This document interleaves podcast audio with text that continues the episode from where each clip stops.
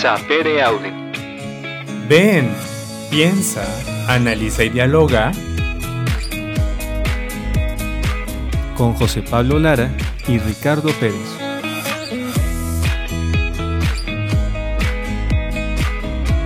Sapere Aude.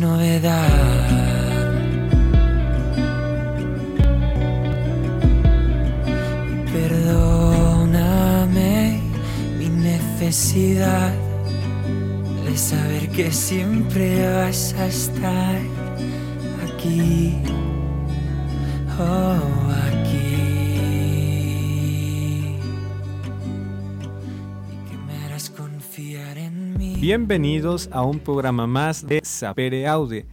Nosotros somos Ricardo Pérez y José Pablo Lara, transmitiendo desde www.lafondario.com. Y bien, muy contentos de estar nuevamente con ustedes, compartiendo este espacio y compartiendo micrófonos contigo, Ricardo. ¿Cómo estás el día de hoy? Hola José Pablo, muy bien, gracias a Dios, muy contento de poder estar contigo y compartiendo, pues como siempre esos temas que nos interesan, esos temas que se nos hacen siempre actuales y que queremos compartir con las demás personas. ¿Ya hiciste tu altar de muertos, Ricardo? Este, pues mira, Ahí va, ahí va. ya tengo por lo menos las veladoras, ¿verdad? Algo es algo. Entonces ahí vamos. ¿Tú vas a hacer altar de muertos?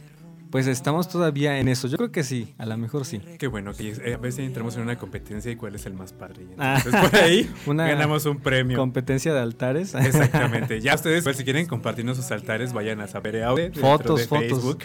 Sí, por favor, y compártanos. ¿Qué tal su altar de muertos? ¿Qué tal si son de esos de 5, 10 niveles, 15, no sé? Algo sorprendente. Así es. ¿Y dónde nos tendrán que compartir si es su altar de muertos o comentarios o lo que quieran compartirnos? Pues como ya les decía, vayan a Facebook, busquen Sapere Aude, el perfil de Sapere Aude, y compártanos pues aquellas fotos, aquellas que tengan en estos días de las celebraciones del Día de Muertos y de todos los muertos. Pero también pueden encontrarnos en el Facebook de La Fonte Radio. Entonces, paten con nosotros, nos pregúntenos, y también dedicatorias especiales, también las tenemos, se preocupen, compartan con nosotros. Y Pablo, si se perdieron un programa, ¿dónde pueden escucharnos? Recuerden que también nos pueden encontrar en Spotify, donde van a encontrar cada uno de los episodios de los programas que hemos transmitido y compartido aquí con ustedes. Dentro de esta segunda temporada. La segunda y la primera también están. ¿no? Ah, bueno, sí, sí, sí, También. obviamente que sí. Si quieren recordar los, los primeritos, también ahí están. Están muy buenos, de verdad que sí. Vayan a escucharlos y compártalos, quien más lo necesiten. Y a quien diga que se atreva a escuchar algo, pues entonces también piénselo. Así que no se vayan, en un momento regresamos. La Fonte Radio, emanando espiritualidad y vida. Said you would rather die young. Live for the moment, forget tomorrow. Yesterday you got it all wrong. Still trying to find out which road to Ya estamos de regreso en Sapere Aude después de este brevísimo corte. Y bueno, recuerden que están escuchándonos a través de www.lafonteradio.com. Y Pablo, cuéntanos desde dónde estamos transmitiendo. Dice Ricardo que le gusta escuchar la- el lugar porque es como una marca. Ah, claro que sí. Y más como el de la voz de Pablo, es como la voz oficial de la marca. Claro Sí, que siempre sí. me toca a mí esta parte, ¿no? Así Pero que- bueno, estamos transmitiendo desde las instalaciones del CEBAC, el Centro de Estudios de los Valores Humanos. Así es. Entonces, desde aquí andamos transmitiendo y compartiendo con ustedes esto que es Sapere Aude. Y Pablo, pues vamos entrando ya en materia porque si no, no nos da el tiempo. Vamos compartiendo un poquito de lo que hablábamos la semana pasada. ¿Te acuerdas más o menos de qué era lo que estábamos platicando? ¿Qué es lo que estábamos compartiendo? Pues cerrábamos una de las cuestiones que, digamos, hemos escuchado tanto en las noticias como hemos podido presenciar en nuestros lugares en donde nos movamos, que el fenómeno migratorio. Cuando vemos a, a estas personas que vienen desde pues distintos lugares, no ya Centroamérica o también por ejemplo ahora que es del Caribe, de Haití, y que van pues buscando este sueño americano y que bueno, no solamente esas personas, también muchos de los mexicanos, de nosotros tenemos familiares que han buscado ese sueño americano. ¿no? Exactamente, es lo que te iba a comentar. Nosotros también tenemos experiencias pues muy cercanas de familiares, el amigo, el primo, el abuelito que se fueron a Estados Unidos este, o cualquier otro país a buscar una mejor forma de vida. Entonces tuvieron que emigrar. Tu tío que te trae los tenis de Ah, allá. claro que sí, la chamarra, la chamarra, sí, la Nike, no sé qué otra cosa. Pero bueno, descubríamos que este fenómeno pues obviamente se va a dar gracias a diferentes causas. Y digo gracias porque pues van a obligar a las personas a migrar. Una dentro de estas era la falta de oportunidades en cuanto a crecimiento económico. Entonces, si en la localidad, en el municipio en donde estuvieras, no hay una oportunidad para crecer económicamente, vas a salir a buscar progresar, pues trabajando en otro lado. Sí, hay causas que son, pues digamos, no tan positivas, porque como bien dices, hablan de una necesidad, ¿no? Cuando no, se, no hay las oportunidades necesarias para que las familias se puedan desarrollar, puedan crecer, puedan tener un nivel económico mejor, pues surge esta necesidad de tener que ir a otros lugares abandonando su propia cultura, ¿no? Sus propias raíces, Su propia casa, su propia familia. la familia, sí, y tener que pues, migrar a otros lugares donde pues son completamente desconocidos, pero al menos tienen la esperanza de que les va a ir mejor económicamente. Y que cuando te tienden la mano tus paisanos, de verdad que es mucho más fácil poder llegar a un país extranjero. Pero también, pues, de repente por ahí uno que otro que no fácilmente te apoya. Ah, sí, también hay el que te ve y te deporta, ¿no? De inmediato. Así es. Pero bueno, después hablamos de esos chismecitos de familia que de repente aparecen por ahí. Pero también veíamos que otra causa que puede haber para que se dé este fenómeno de la migración es la violencia. La violencia dentro también del Estado, dentro del municipio, que se lleva eh, a cabo por tal vez el narcotráfico, sí. tal vez por la extorsión también de algunas autoridades. eh, no sé, ¿qué otro tipo de violencia podemos encontrar? Pues ya como más extendidas guerras. O ¿no? también las guerras, Las recordábamos guerras. lo de este, Siria, ¿qué más? Algún tipo de persecución política también se da, los exilios, ¿no? Tener que irse a Tienen otro que salir lugar. huyendo de país para cuidar pues tu propia vida. Sí, ojalá quisiéramos que todas las causas de migración fueran positivas, ¿no? Como el hecho de que pues quieres irte a estudiar a otro lugar, entonces tienes los recursos y buscas una mejor universidad, ¿no? O quieres salir a pasear simplemente. Vacaciones, ojalá que se diera todo así, ¿no? Sí, que fuera tan fácil. Pero creo que una de las causas principales que se nos estaba olvidando y que es pues que es un fenómeno muy natural. El ser humano siempre se va a estar moviendo buscando su bienestar.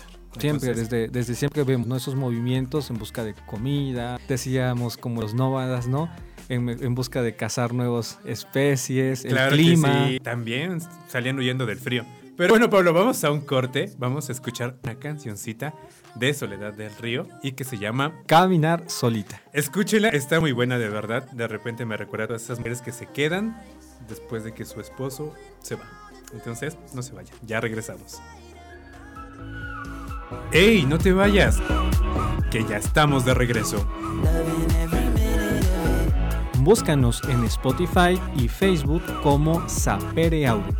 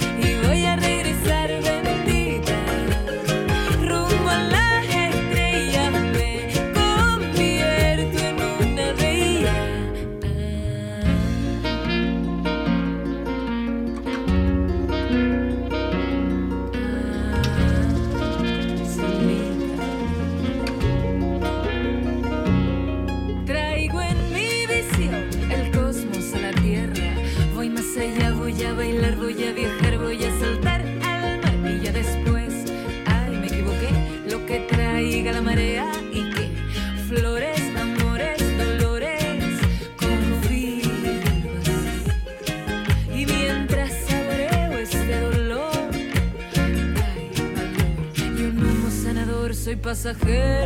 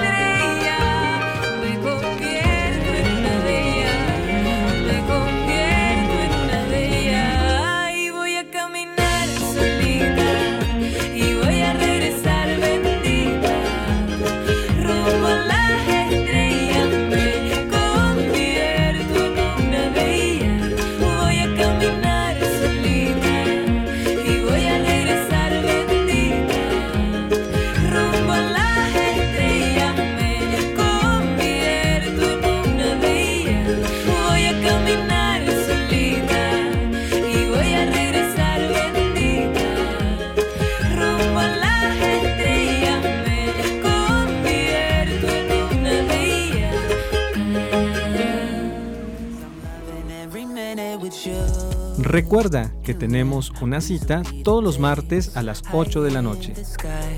Y todos los viernes a las 11 de la mañana por la Fonte Radio. Continuamos. I'm loving every minute with you. Said you would rather die young.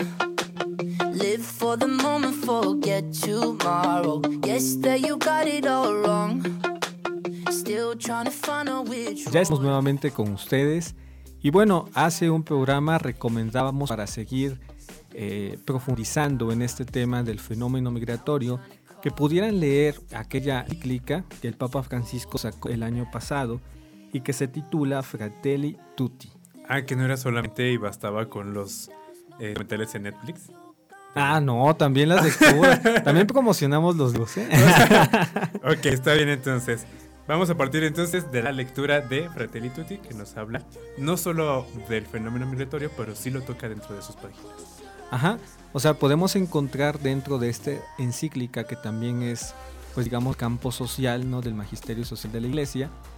eh, algunos números pueden referirse a este fenómeno de la migración, ya que, bueno, el horizonte como tal que plantea encíclica es caminar hacia una fraternidad universal y una amistad social. Parecía de repente una encomienda muy ardua, porque pues obviamente estamos acostumbrados a vernos dentro de un mundo dividido, eh, con fronteras, eh, un tanto individualistas, nacionalistas. Entonces creo que llegar a como esa fraternidad universal sí está un tanto complicado. No sé tú cómo lo veas, si es algo fácil o si de verdad te puede dar como muy de natural. No, yo que sí es un reto, ¿no? Porque digo, estamos acostumbrados a tender esos lazos fraternales, pero pues con los que vivimos, ¿no? Nuestra familia, quizá nuestros amigos, pero ya extender lazos fraternos hacia personas, por ejemplo, que no conocemos, ¿no? que no comparten nuestra creencia, nuestra cultura, pues es un reto, pero es un buen horizonte porque precisamente nos ayuda a mirarnos.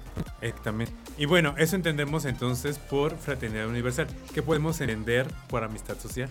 Pues precisamente igual, o sea, va, va en este caminar de poder tener unas relaciones que vayan más, por ejemplo, encaminadas a esas sanas relaciones. O eh, sea, a la ayuda libremente y sincera, ajá. a la atención en cuanto a las necesidades de mis hermanos.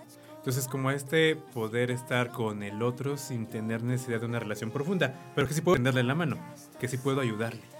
Ajá, o que por ejemplo las relaciones no estén superitadas por la- el tema económico, por ejemplo, Ah, ok. ¿no? Ujú. O sea, no eres mi amigo, sino eres mi proveedor, ¿no? No- Ok. no somos amigos, nuestra relación es más económica, ¿no? Sí, más profesional de alguna manera, si tú quieres llamarlo. O diplomática, O diplomática. ¿no? ujú. Poder trascender a eso entonces. A esto entonces es a lo que nos el Francisco mediante esta encíclica que se llama Fratelli Tutti. Y bueno, Pablo, vamos descubriendo entonces qué es lo que podemos descubrir acerca del fenómeno migratorio y que también podemos compartir con toda la gente, bien dices tú, desde esta dimensión eclesial, social, pues de la iglesia.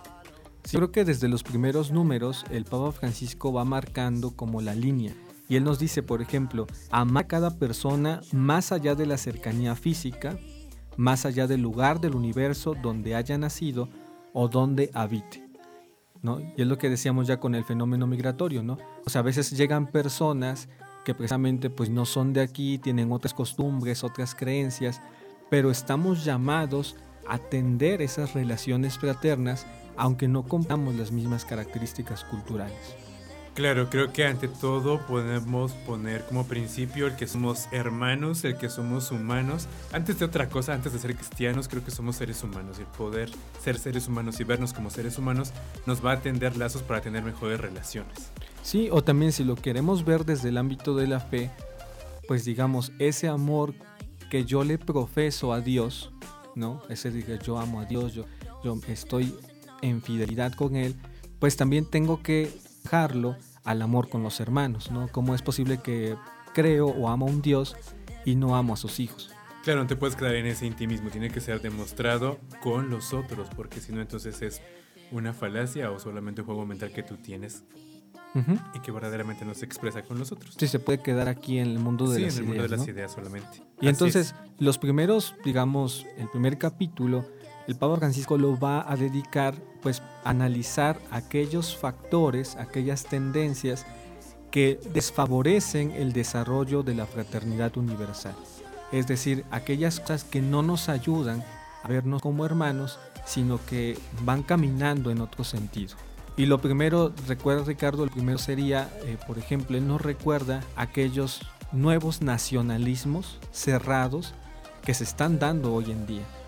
Claro, donde solamente importo yo y mi nación. O sea, no puedo ver y trascender más allá mi mirada de que también los otros necesitan de mi ayuda, de mi apoyo. Entonces solamente me cierro al de, ok, este es el país de José Pablo, pues José Pablo y sus cinco habitantes son los que importan y entonces a ellos solamente me voy a dedicar, no más. Entonces me cierro completamente desde relaciones diplomáticas, desde relaciones en cuanto a ayuda humanitaria, desde relaciones también culturales, sociales, no sé, y solamente me cierro yo y lo que está alrededor mío, lo que es literal a lo que pertenece mi cultura. Sí, vemos incluso, por ejemplo, campañas políticas, ¿no? Que van como resaltando esta parte de nacional, ¿no? O sea, como tú decías, somos mexicanos, ¿no? Y entonces solamente los mexicanos podemos, ¿no? Y así como decimos mexicanos, podemos decir estadounidenses o bueno, en general de otros países. alemanes. Ajá, pero que al mismo tiempo estamos como descartando a quien no es como yo. No, o sea, si tú no eres mexicano, entonces tú no vales, ¿no? Si tú no eres mexicano, no eres trabajador. Si tú no eres estadounidense, pues no, no eres igual de digno que yo. ¿No? Ni siquiera te digno voltear a ver. O sea, es como el de no existes dentro de esto que se llama mundo, solamente aquellos que pueden tener cierto poder, cierto grado este, de poder económico o político, o lo que soy yo y mi país. Un nacionalismo extremo totalmente, ¿no? Y que va a llevar tal vez también a la violencia. Otra de las cosas que eh, nos ponía como en relevancia el Papa Francisco es también en este tema económico que va creando un modelo de cultura único ¿no? a nivel universal. Y es decir, por ejemplo, la economía a veces nos enseña a que solamente pues valen mis propios intereses. Entonces ya decías tú, no importa lo que le esté pasando al otro compañero, ¿no? Si está, si está en situación de pobreza, si tiene los recursos, si tiene los derechos, sino lo que importa es lo que yo estoy viviendo. ¿no? Y en el tema también, por ejemplo, de vernos como hermanos, pues una sociedad que se mide económicamente va tratando de crear esta mentalidad de que Ricardo, por ejemplo, no es mi hermano, sino es una competencia para mí. ¿no? O sea, si Ricardo tiene un negocio, pues es competencia para mi propio negocio, porque está actuando o puede actuar en desfavor de mis intereses. ¿no? Entonces ya no lo veo como un hermano, sino más bien como una especie de eh, Rival, competencia. rival, exactamente, sí. Rival, competencia. Sí, claro que sí. Y pues obviamente esta economía se da por la globalización que vivimos ahora, que ya también hemos rescatado como en otros programas. Y pues que también yo creo que nos va a llevar a ser pues muchas veces solamente como espectadores, no más de lo que está pasando. ¿Por qué? Porque a, a lo mejor ni puedo entrar en rivalidad contigo. entonces, pues obviamente entonces ya desde aquí hay una desigualdad en cuanto económicamente. ¿Por qué? Porque pues o soy rival tuyo o no soy nada para ti y finalmente no entras dentro de mi mundo, mi concepción del mundo, de este mundo globalizado en el cual la economía es lo que va a rifar. Algo más, Ricardo, que desde este primer análisis, digamos, que hacía el Papa. Sí, claro que sí, también. Yo creo que muchas veces nosotros podemos darnos cuenta de cómo vamos teniendo pensamientos o también nos van ayudando a tener pensamientos pues de desesperanza, ¿no? Sí, como esa tendencia, incluso las películas, ¿no? O las noticias, lo que nos presente, van presentando al otro como, como una preocupación hacia mi persona, ¿no? Dices tú, una desconfianza hacia esa persona que viene a mi país y entonces empiezan a, a describirlo como, ah, pues es que son unos flojos, ¿no? Ah, o vienen a quitarme el trabajo, o me van a robar, van a entrar a la casa, o, o no, no cuidan el medio ambiente. O sea, en general van como creando etiquetas a esas personas que vienen de lejos y entonces que a veces yo me las voy apropiando y cuando me las llego a apropiar pues empiezo a tratar a ese hermano mío con esas características. Y que también aprendimos a hacer mucho, Pablo, este, desde ciertos mm, fenómenos este, que sucedieron en el mundo hace algunos años. Eh, Bien dices tú, etiquetar a una persona, pero en nombre de, de como de todas las personas. O sea, ¿cómo decirlo? Metes a todos en el mismo costal. Exactamente, o sea, sí, es como, no, pues es que si Pablo es de Veracruz, entonces Pablo es bailarín. ¿Qué tal? Y Pablo ni siquiera, pues es muy burdo mi ejemplo, pero ¿qué tal? Y ni siquiera le gusta bailar, ya porque es de Veracruz es bailarín. Ok, ok. Pues va lo mismo, pero en niveles extremos es como el de, ah, ok, es que vienes de este país, entonces por lo tanto eres un extremista radical y que obviamente quiere hacerle daño a los países. Sí, como el caso de los de Oriente, ¿no? Exactamente, entonces, pues no porque eres de Oriente significa que tú eres una de esas personas extremistas. Sí, o sea, poner como todo musulmán es... es bueno, sí, ya, este- tú ya te atreves a ponerle nombre. Sí, pues es que, digo, es parte Sí. de nuestra realidad, ¿no? Que Claro, sí. Y sobre todo que, como tú dices, no deberíamos de concebirlo de esa forma porque precisamente no es así, ¿no? O sea, no quiere decir que nada más porque seas de un lugar de origen, pues ya vas a ser terrorista o vas a ser flojo o vas a ser ladrón. O sea, digo, son etiquetas que a veces eh, la misma cultura, ¿verdad? La misma forma de ver el mundo nos va imponiendo y entonces decíamos, ya no vemos a esas personas como nuestros hermanos, sino como enemigos. Y bueno, algo que va a pasar con estas ideas de desesperanza, Pablo, es que cuando llega una persona y o que emigra una persona hacia mi país, identifico que es uno de estos grupos, entonces voy a tenerle miedo y voy a empezar a separarme y a no relacionarme con esta persona. Ah, sí, pongo mis barreras. mis Claro, o sea, va a ser como el de, ah, ok, no vaya a ser que de verdad sea terrorista, vaya me descansa. Ajá. no, gracias. Sí, actitudes que, como dice papá, no ayudan a este crear esta fraternidad universal. Exactamente. O de repente ser muy paranoico y en todos los aeropuertos buscar bombas. Pero bueno, esa es otra cosa. Vamos a un pequeño corte, esto, esto está muy bueno, estamos analizando la realidad que nos pone el Papa Francisco en Fratelli Tutti. Los dejamos con una canción que se llama Te dejo en libertad de las Hash. Vayan y disfruten, está muy buena. Yo todos la hemos cantado. Bueno, Creo ya. que sí, y en un momento estamos con ustedes. Vamos por un café. Sapere Aude. Regresamos.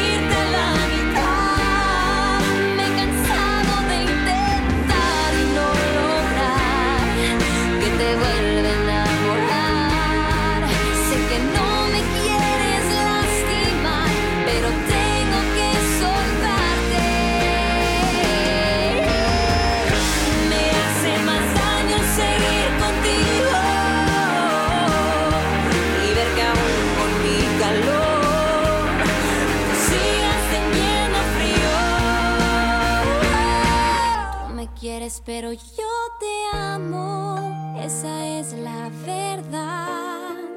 Tu presencia aquí me está matando.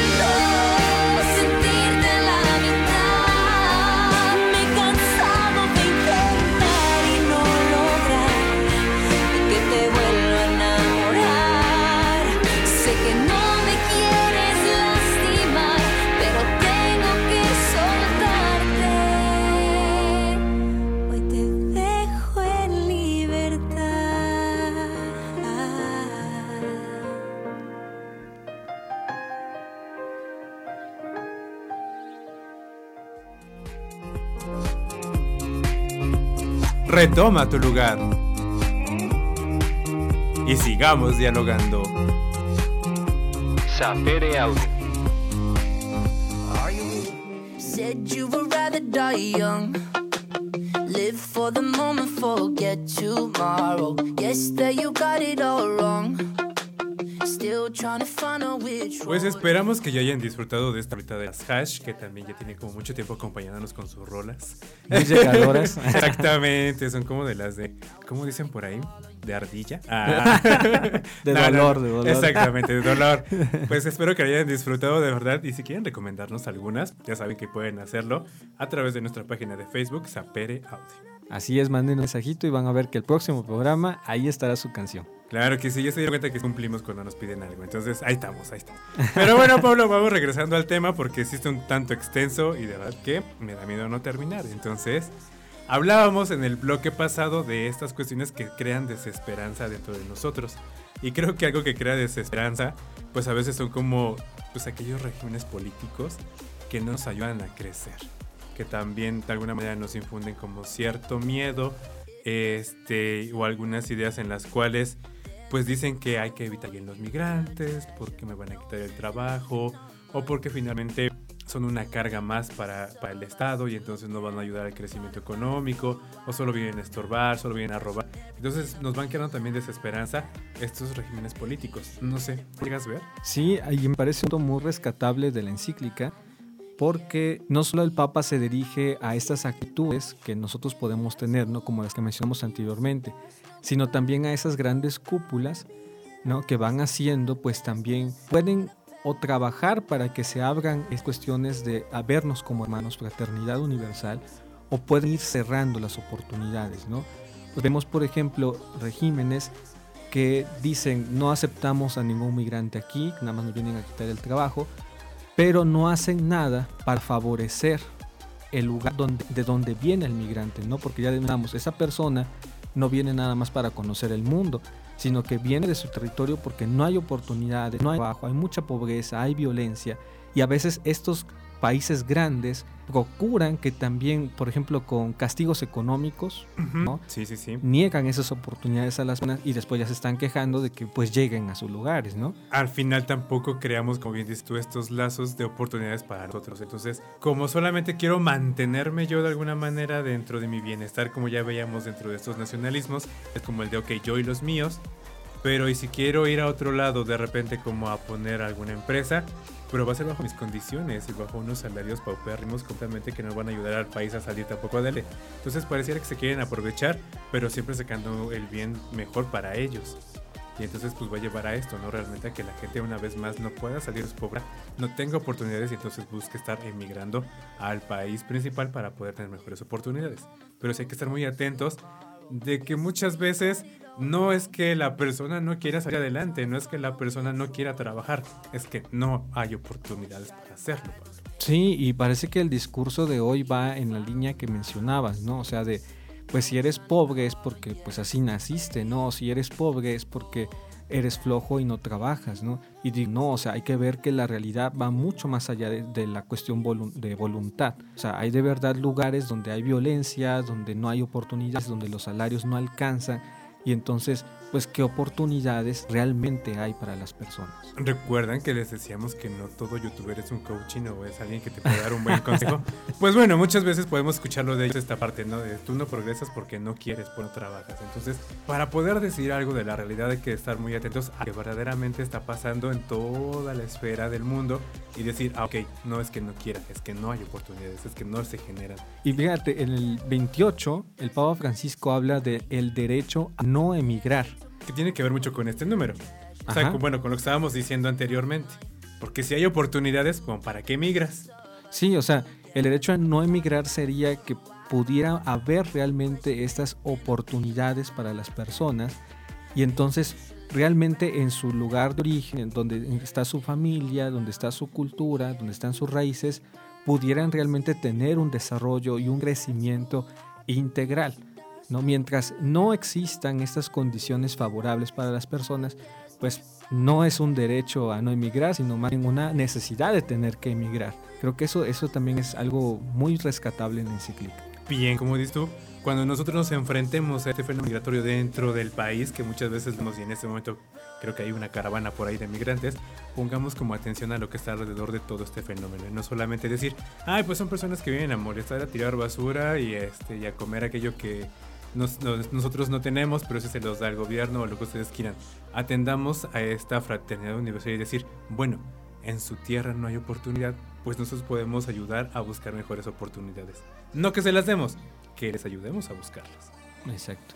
Sí, y como bien dice eh, el número 17 de la encíclica, eh, la encíclica va caminando en este horizonte que dice el Papa de necesitamos constituirnos en un nosotros que habite la casa común. Es decir, no vernos como decíamos como competencia, ni como rivales, ni como enemigos, sino como un nosotros donde habitamos la misma casa. Ya Francisco nos había dicho este, en su encíclica pasada, Laudato si. exactamente que esta es nuestra casa común y no tenemos otra. Y entonces los que habitamos esta casa, pues obviamente estamos unidos por esto de fraternidad. Entonces sí hay que buscar ese nosotros, no el yo el mexicano. O yo el Tlaxcalteca, tú el veracruzano, así para ejemplificar no más.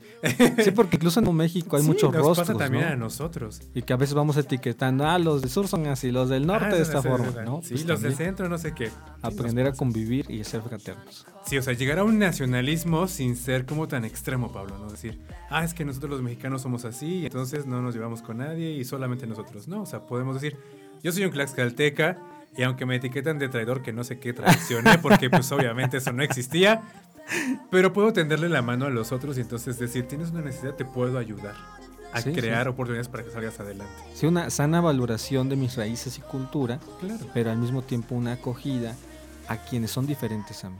Y descubrirme no solo, descubrir la parte de la alteridad, el de somos nosotros dos en este mundo. Por eso entonces poder crear el nosotros, como bien Francisco. Y caminando un poquito más adelante en la encíclica, aparece como reflexión bíblica, digamos que ilumina este panorama, esta parábola del buen samaritano. Una parábola muy bonita, de verdad que sí, ahora la leemos los domingos, Pablo. y ya. Yo creo que la mayoría, digo, los que van a misa, los que leen su Biblia, pues saben de cuál se trata esta parábola, ¿no? Exactamente, pues de aquel hombre que fue el único que se paró a poder ayudar al que estaba herido, que del cual no se esperaba nada. Eso es algo interesante. Sí, sí, no iba a sacar nada de, esa ayuda, ¿no? Exactamente, pero era pues ese, el que no se esperaba que lo fueran se esperaba más como del, del sacerdote o del levita y no del samaritano. Ah, sí, sí, también, sí, Sí, eso es, exactamente. eso es como interesante. Pero bueno, Sí, sí, la parte que, que te mencionaba era como él no saca provecho de esa ayuda que le brindan, ¿no? Crítica a lo que decíamos de los regímenes políticos, a veces así actuamos. O sea, yo te ayudo, a ti que estás más pobre que yo, pero a cambio de esto. Y digo, eso no es una fraternidad, o sea, eso es un negocio, ¿no? Donde a veces seguimos pisoteando al más desfavorecido y yo sigo siendo el país primermundista, ¿no? y que te dejo sin recursos. ¿Mm? O sea, eso es algo interesante también, que es como el de, si te la pintan como bien dices tú de ayuda, pero te dejan sin agua, te dejan sin árboles, te dejan como una tierra estéril y finalmente te dieron supuestamente parte de las ganancias mediante un pago que es completamente nada, a, bueno, a comparación de lo que ellos ya ganaron en todo el tiempo que estuvieron dentro de este país, disque ayudando de alguna manera. Pero bueno, a ver, vamos acercándonos más a la, a la parábola de el buen samaritano. Cuéntanos, Pablo, ¿qué dice Francisco acerca de esta parábola? ¿Cómo la va desarrollando él? Pues digo, en la misma línea que ya mencionábamos, es ver cómo todos los proyectos se pueden ir midiendo a partir de este tema de la inclusión, aceptar al otro, ayudarlo, o la exclusión, ¿no? O sea, hacerlo a un lado si no es de los míos. Oye, entonces, si yo puedo calificar de bueno o malo un proyecto, pues puede ser a partir de, esta, de estos criterios, ¿no? Por ejemplo, una religión que simplemente nos va como evocando a este de si no eres de los míos no eres bueno, no si no eres de los míos no eres santo, pues no nos va ayudando, ¿no? Tampoco un régimen político, ¿verdad? Que nada más cataloga buenos a unos y excluye a los demás, tampoco. Eh, la encíclica va caminando no a la exclusión, precisamente a esta inclusión de aquellos que aunque no son de mi raza, ¿no? Como dice judío samaritano, somos hermanos, ¿no?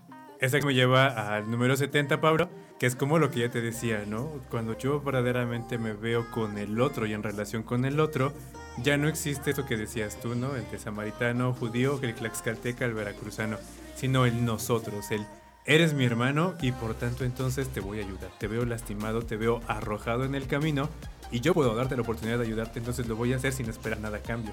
O sea que eso también es algo importante dentro de, de la parábola, el que ya no solamente soy yo, sino que ahora somos nosotros los que estamos en este momento en relación por lo que estamos viviendo en este momento. Y fíjate, en el número 80 me ayuda a reflexionar un poco acerca de esta pregunta de quién es mi prójimo, ¿no? Porque decía el Papa, a veces pensamos que mi prójimo nada más es el que está cerca de mí, ¿no? Aquel que es de mi cultura, ¿no? así como una parábola que aquel que es judío, El que me cae bien. el de mi familia, mi amigo, exactamente. Claro. Pero decía, no, el prójimo, o sea, no es aquel que está cerca de mí, sino que nos invita a volver cercanos nosotros, volvernos cercanos a cualquiera que lo necesite. Y para eso hay que atravesar las barreras, Pablo, tanto culturales e históricas. O sea, más allá de lo que te pueda tu persona eh, culturalmente representar, es completamente, bueno, pues yo no sé si Pablo sea o no sea este terrorista, pero en este momento, en este de me ayuda, entonces voy a volcarme completamente a él y voy a ir a ayudarte. Entonces esto también me ayuda como a atender estos lazos y hacerlos más cercanos. Porque entonces ya no solamente me dejo llevar por lo que se dice, por lo que se piensa o por la forma en la que te etiquetaron. Sí, el Papa, fíjate, termina esta reflexión diciendo que Jesús al final de la parábola pues le dice a esta, a esta persona que le preguntó, haz tú lo mismo, ¿no? Y es esta cuestión de compromiso que ya decías ante el sufrimiento de cualquier persona, sin importar su raza, su religión, su cultura, yo tengo que mostrar ese ámbito de cercanía. No tengo primero que ver si es de los míos o si es bueno, si no es pecador, si comparte la misma lengua que yo para poder ayudarlo, sino ver si está en el sufrimiento, yo tengo que extender esa mano amiga y fraterna. llevándolo un poquito rápido a la vida diaria. Antes de irnos a corte, Pablo, a veces en el mismo pueblo es como el de, ah, es que yo no me llevo con esa familia. Y entonces le pasa algo a la persona y como yo no me llevo con esa familia, pues no voy a hacer nada. O hasta decimos, ¿no? Qué bueno que le pasó. Se lo merece. así como el salmo, castígalos a ellos como me castigaste a mí, literal. Esas son las grandes barreras que nos invita el Señor Jesús a brincar para poder entonces tener una mejor relación con mi prójimo. Sí, y el mismo Cristo, ¿no? Cuando dice, si yo fui forastero y me acogiste. Claro, ¿no? exactamente. Ver también en aquel hermano mío el rostro del Señor. No solamente verlo eh, durante la misa, no solamente verlo en la imagen que tengo en la capilla, sino verlo también en ese prójimo porque es imagen y semejanza de Dios. Rapidísimo, cuando estuve encarcelado y lo hiciste, pues lo hiciste conmigo también. Cuando Cuando- lo hiciste con... Cuando estuve enfermo. Cuando estuve enfermo también, como lo hiciste. Sí, Tan sí. fácil como eso. Exacto. Muy bien. Pues bueno, vamos a un corte, Pablo. La verdad es que me toca mandar a canción, pero yo no la voy a mandar. Este, bueno, no, no los voy a invitar a escucharla. Vamos a decirle a Pablo que, la, que los invite a ustedes a escucharla, porque es una rola muy propia de su tierra, muy buena. ¿Cuál es? Cuéntanos. Fíjense que nosotros elegimos esta canción, este song, ¿no? Tradicional, Claro. porque estamos en este ambiente del Día de Muertos, entonces Sí. atrévanse a escuchar esta canción que es La Bruja. En un momento regresamos. ¡Ey, no te vayas! Que ya estamos de regreso. Búscanos en Spotify y Facebook como Sapere Audio.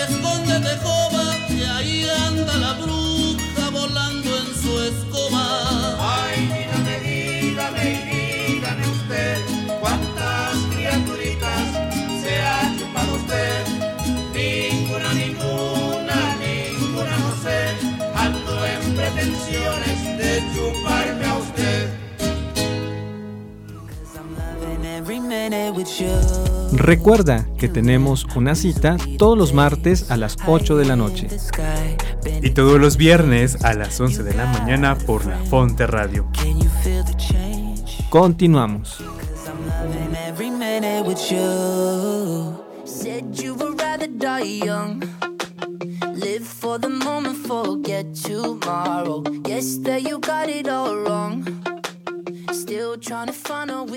Ya estamos de regreso. Recuerden que estamos transmitiendo, como bien dice Ricardo, desde las instalaciones del CEVAC.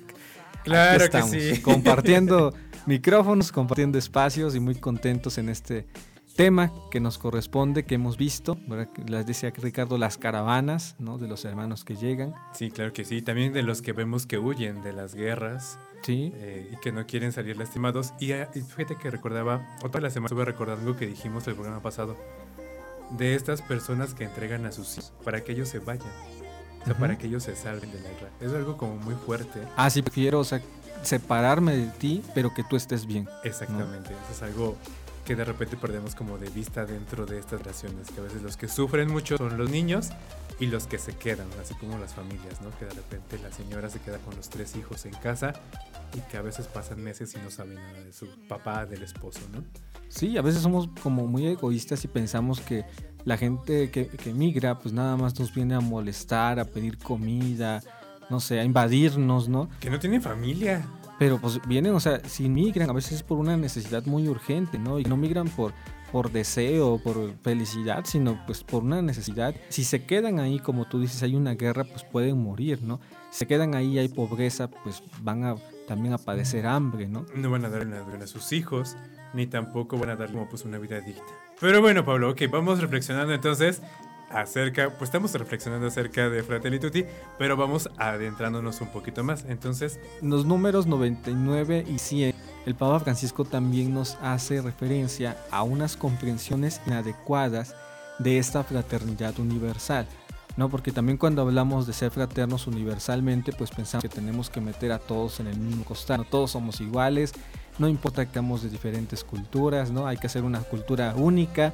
Y no, o sea, no vamos en ese camino, la encíclica no va por ese camino, ¿no? Porque no se trata de promover también esta migración, que por ejemplo, si migro, pues es ya decíamos atendiendo a una necesidad, no es como el desprecio de mi origen, ¿no? Porque eso ya habla también de un problema, ¿no? Si yo Claro. voy a otro lugar porque odio mi tierra, porque la desprecio, no, no me siento bien aquí, Identificado. identificado, claro. Y entonces quiero ir a otro lugar donde voy a ser completamente diferente y, e incluso cuando me pregunten de mi lugar de origen lo voy a negar. Sin inventar otra cosa, porque obviamente no me da nada de gusto ser de México.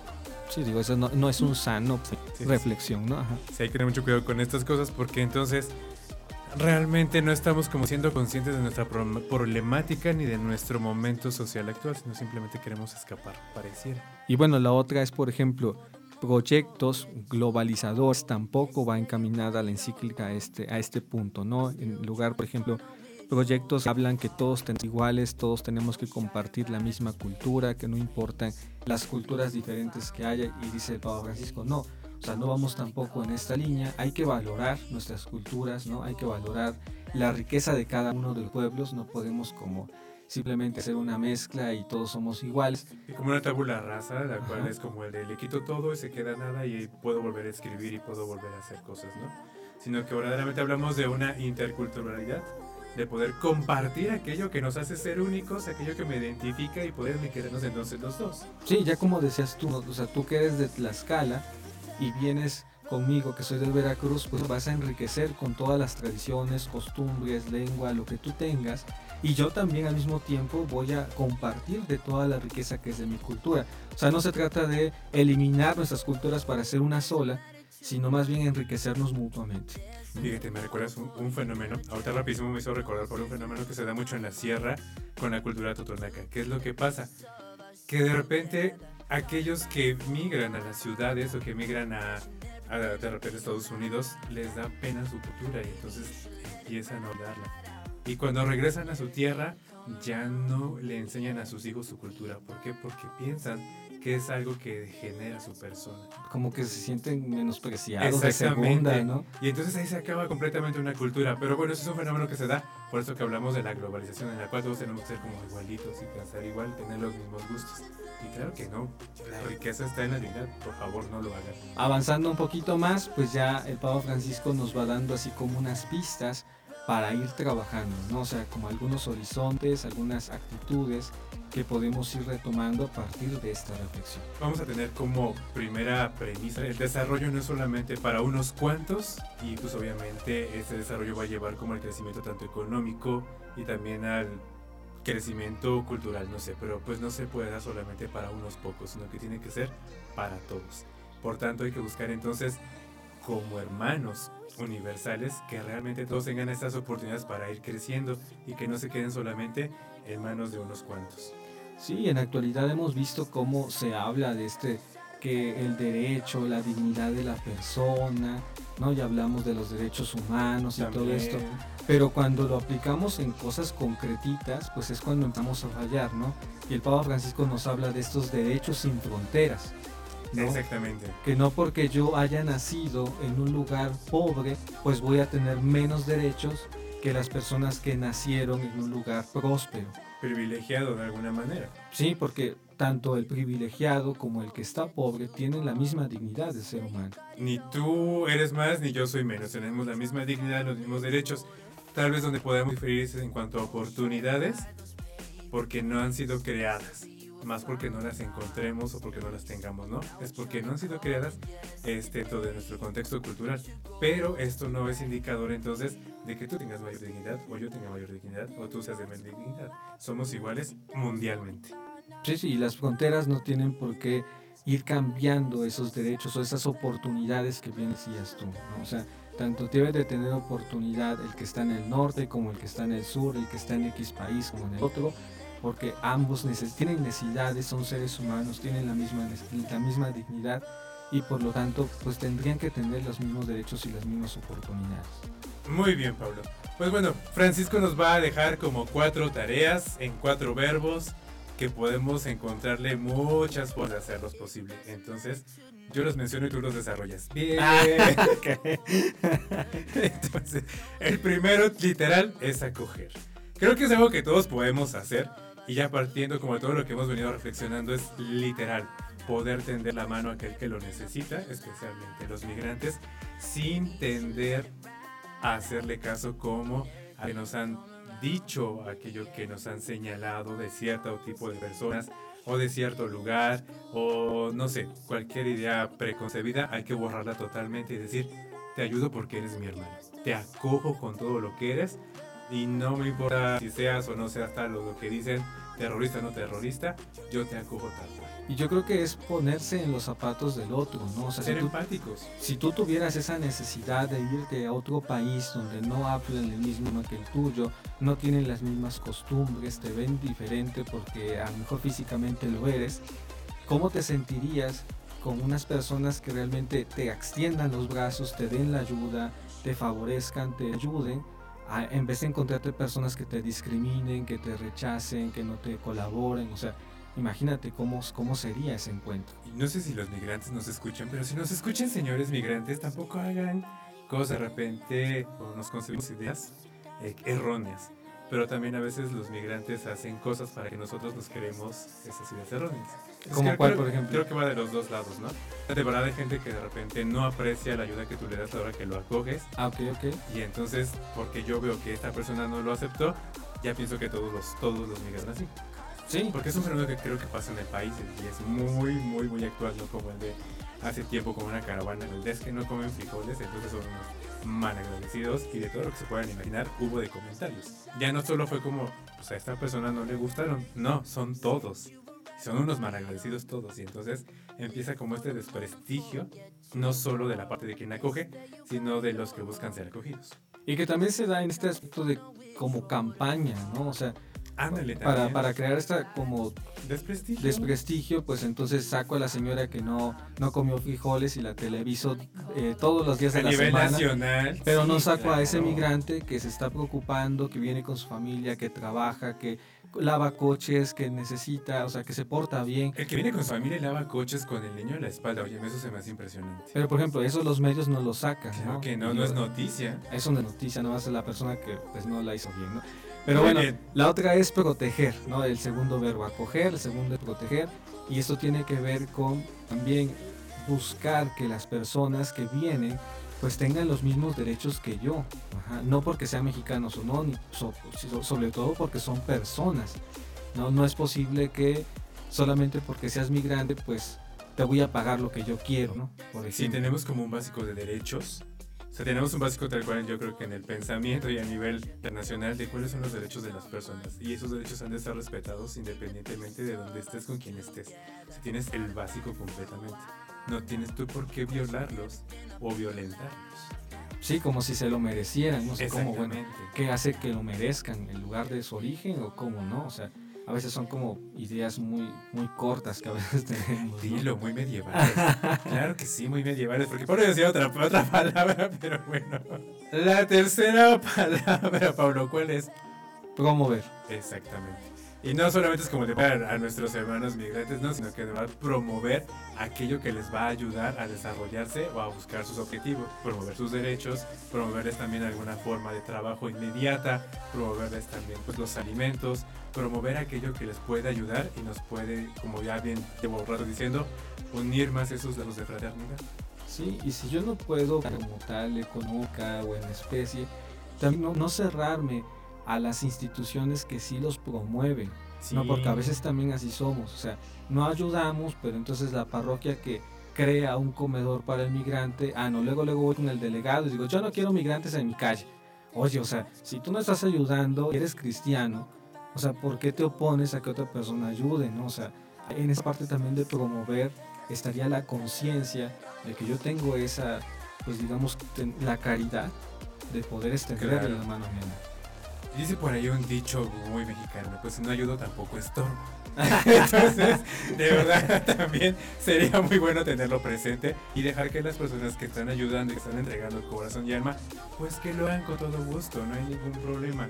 Tengo al margen entonces, aunque está con la conciencia de que estoy siendo lo antifraterno y estoy actuando como el levita dentro de la del buen samaritano. Y bueno, el último es No, tú dilo, cuéntame. integrar. Exactamente, Sí. integrar. Integrar, como decíamos, no es como, eh, ah, pues lo integro a mi cultura, no, lo integro a mi idioma, Ah, lo no. integro y que ya no hable su idioma, que ya no profese su religión. No, o sea, eso no es Que integrar. deje esas cosas del diablo. ¿Cómo crees? O sea, integrarlo es respetar también esa pluralidad que existe, ¿no? Poderle realmente brindar un ambiente favorable donde pueda hacerlo. Digo, nos queda- por ejemplo, el Papa Francisco también habla de esto, aquellos países que, por ejemplo, otorgan un visado, ¿no? Un Ujú. tipo de, de documentos, pero no dejas de ser un ciudadano de segunda clase, ¿no? Entonces digo, eso no es integrar. O sea, al final de cuentas estás excluyendo, estás discriminando a una persona simplemente porque no es de los míos y entonces tiene menos derechos que los que estamos y vivimos aquí. Exactamente, creo que también hay muchos movimientos que nos han enseñado que este, podemos todavía nosotros como buscar aquellas alternativas para poderlos integrar dentro de la sociedad que ya viven, que ya están presentes, ¿no? Entonces, pues sí ya están ahí, ya pagan impuestos, ya de alguna manera comparten pues parte de la cultura y también la han interiorizado y la han transformado en algo interesante porque ahora es su cultura más la cultura nueva. Pues entonces ayudémoslo a integrarse a esta sociedad mediante un visado, mediante un trabajo, mediante de la promoción de sus derechos. Bueno, no sé todo lo que podamos hacer nosotros para poderlos irlos integrando, creo que sería muy bueno, Pablo. Ojalá nos puedan contar también cuáles han sido sus experiencias con Ah, los muy migrantes, interesante. porque digo, a veces nos encontramos con personas de verdad muy buenas, ¿no? O sea, que nos platican anécdotas realmente dolorosas de todo el trayecto que tuvieron que vivir, ¿no? Y que realmente tú valoras todo ese esfuerzo que viene haciendo, ¿no? Si ustedes se encontraron con alguien así, pudieron platicar, pudieron ayudarle, ojalá también nos puedan contar experiencias. O si ustedes también han experimentado esto de que se va su papá, se va su mamá, se van sus hermanos, el tío, el abuelito, pues qué es lo que pasó en sus hogares, cómo se vivieron. Eh, pues no es que sea una pérdida, sino en esta salida de alguien querido de casa en busca de algo mejor, pero que dejó un vacío. O sea, cómo se quedaron. También eso sería bueno este, conocerlo, Pablo, porque muchas veces pasa desapercibido, no es como el de, ah, sí, ya se fue a, este, a Estados Unidos a buscar mejores formas de vida, pero nadie se acuerda de la familia, o si la señora tenía para darles de comer a los hijos. O también esas experiencias que cuando tú vas a otro lugar y alguien te ayudó, una familia, una cierto. persona, de verdad que no se olvida, ¿no? O sea, porque yo, yo he encontrado así personas que han sido migrantes y me cuentan así, yo sobreviví gracias a esta persona que me ayudó. Y digo, o sea, qué bueno, ¿no? Que puedan como encontrar esos buenos samaritanos en el camino y que realmente les extendieron la mano. Me voy a atrever a decir algo, Pablo, este, sujetándome a todo lo que manda la Santa Madre Iglesia, pero de verdad que hay muchas personas que actúan cristianamente de- como un buen samaritano, no siendo cristianos. Ah, sí, también, no- no necesitas ser cristiano para actuar como buen samaritano. ¿no? Exactamente, esas personas a veces son las que mejor tienden los brazos, tienden los lazos para crear mejores relaciones y ayudar a las personas que los mismos cristianos que estamos como más llenos de tabús y prejuicios que otra cosa. Pero creo que esa es otra barrera que nosotros, como bien nos invita Francisco, pues tenemos que derribar para poder entonces salir al encuentro y de verdad vivir esta fraternidad universal. Así es. Y bien, vamos a un pequeño corte y regresamos ya para nuestras conclusiones y comentarios. Así que no se vayan. La Fonte Radio, emanando espiritualidad y vida. Porque el hombre de hoy tiene deseos de escuchar buenas noticias que den esperanza y vida ante un mundo tan convulso. Said you would rather die young. Live for the moment, forget tomorrow. Yesterday you got it all wrong. Still trying to find out which Ya estamos de regreso después de este pequeño corte. Casi nada. Casi nada, ya sé. El pequeño productor me cortó la inspiración, pero pues ya que, ¿qué vamos a hacerle, verdad? Pues ya hasta regresamos para decirles adiós. Entonces, nos vemos. Tengan buena noche. Nah, no es cierto. Ya nos quedábamos un poquito, Pablo, como a modo de conclusiones. O yo lo empezaba a rescatar, que a veces hay que tirar estos muros de nuestras ideas, nuestras conciencias, de nuestras ideas preconcebidas que no nos dejan actuar como buenos cristianos, porque los crist- a veces los no cristianos actúan como buenos cristianos y samaritanos. Eso es algo extremadamente muy fuerte para mí. Sí. Que de verdad hay gente que actúa mejor que un cristiano. Y yo creo que esa también es la preocupación del Papa Francisco, ¿no? Que por eso a través de esta encíclica pues va poniendo como cuál es el horizonte en el cual como iglesia tenemos que ir caminando, ¿no? Un Cristo que no solamente encontramos en los actos de, de digamos de devoción, sino que también como dices tú lo encontramos al pie de la calle, ¿no? Y recordamos esta frase de en el hospital, me fuiste a visitar en la cárcel, cuando tuve sed, cuando estuve desnudo, ¿no? A veces ese Cristo se nos olvida a nosotros, ¿no? Lo encontramos pues en formas cúbicas y no precisamente en mi hermano que soy y que me, digamos, me exige pues brindarle una mano. Qué bueno fuera que se te olvidara, Pablo. Yo creo que a veces hacemos este como que la Virgen nos habla, nos hacemos de la vista gorda y no queremos ayudar. Otra vez estos personajes, ¿no? Que pasaban al lado del camino, ¿no? con la Exactamente. indiferencia. Sí, Levita y el maestro de la ley que pasaban y así como de, "Ay, yo no veo, yo no veo, yo no veo y se fueron, ¿no? Pero eso sí, ante la sociedad son como correctamente unos buenos judíos. Pero bueno, entonces, rapidísimo, el prim- los primeros números, Pablo, entonces, Francisco nos habla de poder hacer una fraternidad universal. una fraternidad universal, sí, caminar hacia ese horizonte de ver todos como hermanos, podernos ayudar, de ponernos, pues no vernos como rivales, sino realmente tendernos a mano, ¿no? Evitar estos nacionalismos cerrados. Ándale, exactamente. Sí, sí. Poder evitar también estas ideas preconcebidas acerca de cómo las personas o de su lugar de origen y entonces evitar abrirnos y abrir también fronteras a las personas por miedo a que puedan hacernos algo por lo que ya tenemos como eh, conocido anteriormente. Sí, y también encontramos como ejemplos bien concretos de personas que han entendido el fenómeno migratorio y que ayudan a estas personas. Tengo, por ejemplo, en Veracruz están estas señoras, las patronas, si las ubicas. Ay, también son sorprendentes que Sí, o sea, está pasando el tren y avientan comida así sí, al, a los hacen como sus lunches, ¿no? O sea, Pero mega lonches, o sea, esos son lonches simples, o sea, no como tu sandwichito de a peso y tu manzana das al pobre de la esquina. No, no, no. Aquí las señoras son unas bolsononas de comida y la avientan en movimiento. y que es un trabajo que, que, digamos ahí comunitariamente las mujeres, el lugar se llama precisamente la patrona, por eso les dicen así las patronas, se juntan, preparan los alimentos y como un trabajo comunitario pues se dan esa oportunidad de poder ayudar. A lo mejor ellas dicen, sabemos lo limitado que es, a lo mejor podríamos ofrecerles más, pero esto que tenemos lo hacemos.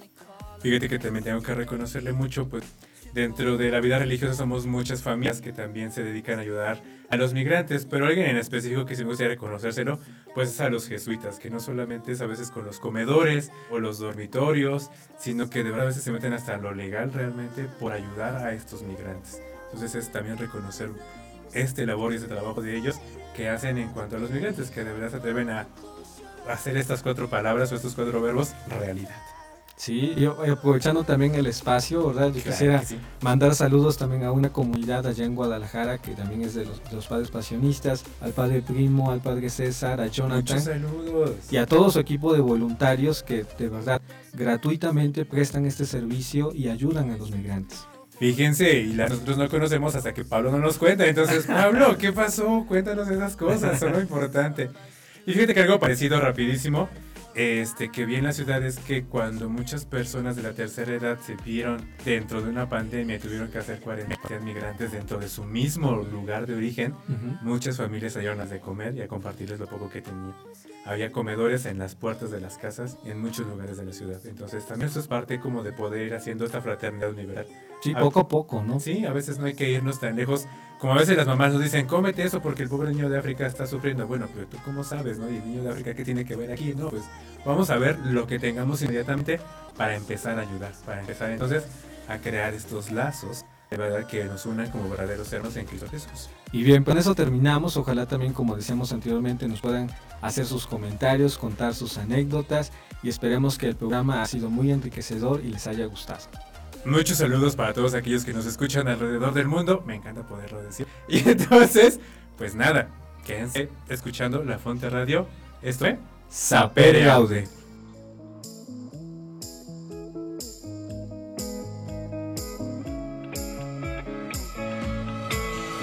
Que tu pensamiento no se detenga. Sapere Aude. Hasta la próxima. La Fonte Radio, emanando espiritualidad y vida.